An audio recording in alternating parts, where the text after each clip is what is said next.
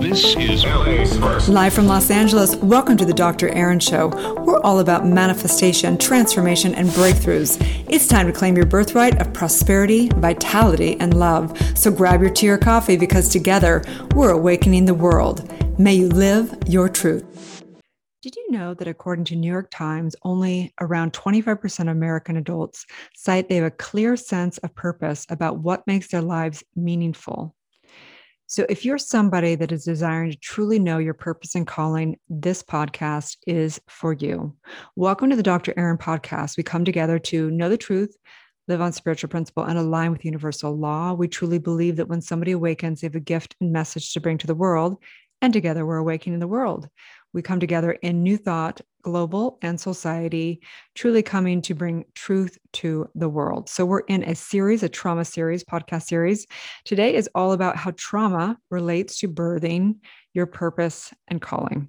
So, Viktor Frankl was the man who wrote the book Man's Search for Meaning it was actually written about the concentration camps um, with the Nazis and the Jews.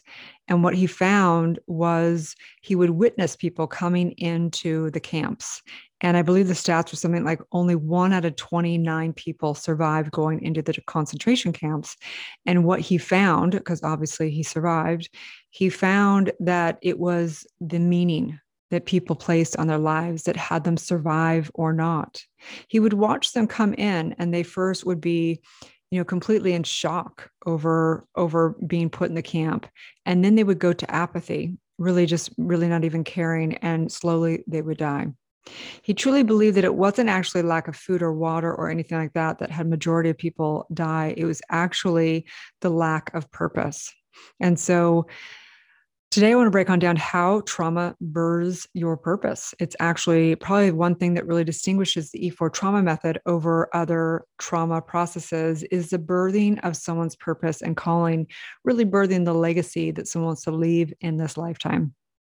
So personally, as you guys know, my story of the hardest thing I ever went through is was having a stillborn uh, son at the age of 22, a full term stillborn son, and the blessing that came out of that was that traumatic incident gave me my life.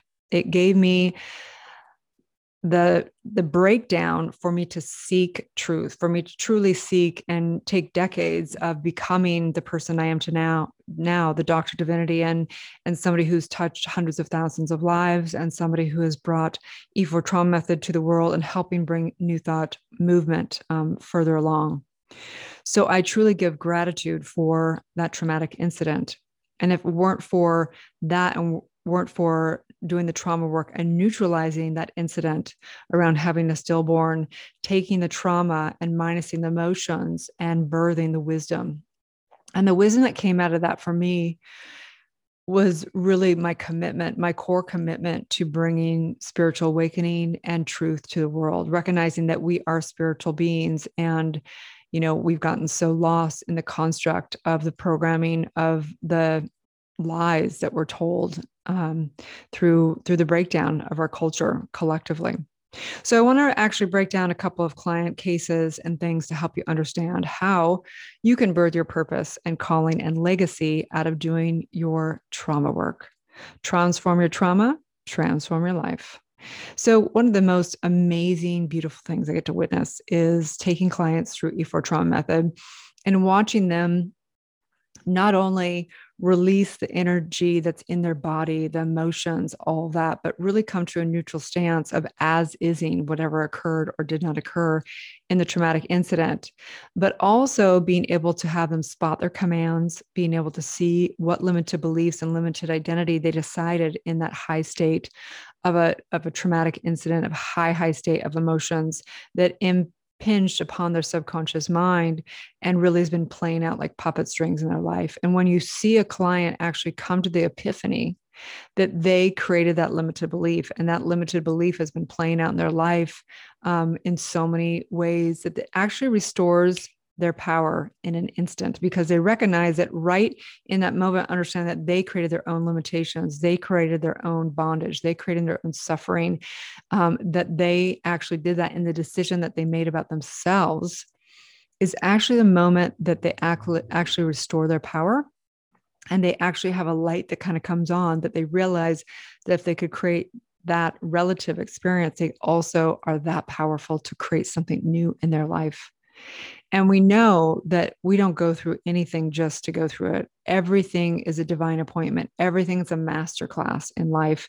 And trauma is one of those things that is a divine appointment for us to experience something so that we can be the change that we want to see in the world. We are universal. You're universal law. Universal law is not outside of you. Universal law brings things back to order. It brings things back. So whatever's on your DNA track, whatever trauma is there, that is yours to heal, to reveal the highest, the highest version of yourself. So let me uh, bring in the first client. Obviously, again, I change the names of clients for their own confidentiality. So Steph, Steph um, Steph actually is somebody that came to me. She um, she had a lot of trauma. We began to go into her E4 trauma method, and um, you know, you never know which one is the hardest um, trauma of someone's life. Generally, you don't go to the most difficult trauma of someone's life. Usually, you'll start with some smaller ones, and then when they're ready, their consciousness will let you know that they're ready for their deep, deep, big traumas, the big T's, right? So, one of her big T's, her big traumas was her mother actually abused her physically. And there was an actual incident where her mother was actually had her down like in a ball in the corner and was actually hitting her. And in that moment, Steph decided um, that life isn't safe. And so, what happened with Steph is she began to overeat really to stay safe, to, to have an actual physical guard of her body, to stay safe from people, having them kind of like make sure she was always divided and alone at some level. And this command, life isn't safe, played out in her life for a very long time. She began to realize and declare that she not only wanted to begin to heal from overeating, and she kind of already had begun to do some of it. You know, she had begun to educate herself on food and began to get, you know, lose a little of the weight. But it wasn't until she actually did this trauma work that she was actually able to really lose um, you know, the final weight that made her actually feel really healthy. And that, um, but what was really the most important thing is that she birthed the wisdom out of the traumatic incident. She birthed that life is safe, that she can never be touched by anyone or anything because she is the untouchable. She's divine. She is the presence. She is the power. And then, even though her mother beat her physically, she knew that her mother still loved her and that she knew that she was doing it out of her own pain and suffering and abuse. And so her purpose began to be Steph's purpose was what is the most difficult thing you've ever gone through, right? So she began to recognize that this was the most difficult thing she'd ever gone through. So she actually her entire career came out of this. What which her mission statement was I help women who overeat claim their freedom by discovering their purpose. So what she began to do was develop a business that was helping women who overeat really do their own inner trauma work, claiming their freedom through different processes by discovering their purpose. She really found that when people found their purpose, that it, their their problems like overeating would go away, the obsessions, the addiction, the this or that would go away because their energy was focused on a heart driven purpose and calling and legacy. So Steph today is doing extremely well. And the point is, is that through our hardest times, our hardest traumas, there comes wisdom and there comes a calling and a purpose out of that. So, next case is that uh, I like to bring in other cases that are not just um, people that are struggling how we think they're struggling. I think that our culture has quote quote what looks successful and what doesn't look successful. And oftentimes the people that you think are successful have a lot of trauma and are having their quote quote success out of trying to be enough and out of a limited command as well. So the next case study um, natalie. Natalie's father was an alcoholic. And what happened with Natalie is she had a lot of traumatic incidences with her father when she was young. her mother was kind of very passive, and her father would get very um, drunk and abusive, um, mostly um, verbally. So Natalie decided, she decided that she would control. I'll show you. That was her command. In the middle of a drunken stupor with her father, he was screaming at her, telling her how stupid and how worthless she was, and under her breath. And she said aloud as well, I'll show you. And she decided, out of a limited belief, out of a division, I'll show you, making him wrong, making her right. And this played out in Natalie's life for a very long time. She did show him and she did show the world. She actually built a multiple seven figure business and was having great quote, quote, success. But what happened is she kept having legal battles over and over again to prove, I'll show you. And in fact, she won every case of the legal battles, but it was always a battle because she had to keep that identity of, I'll show you. And so, as she came in and began to work um, with me doing the E4 trauma method, she began to realize how much she had been been driving, being driven, and motivated by, you know, by that command and by proving herself. And really, it was out of feeling not not not worthy enough at a core core level.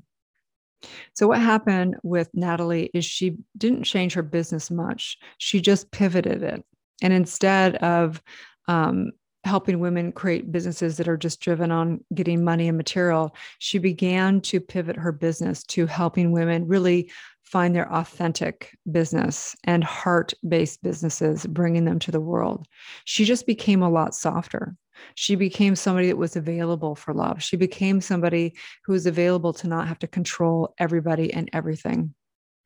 So her marriage got better because she wasn't always trying to control everything ever, all the time. So Natalie became somebody that was really open in the heart and recognized that who she thought she needed to be to show people that she was enough, that she was success, was actually the one thing that was having her not feel enough.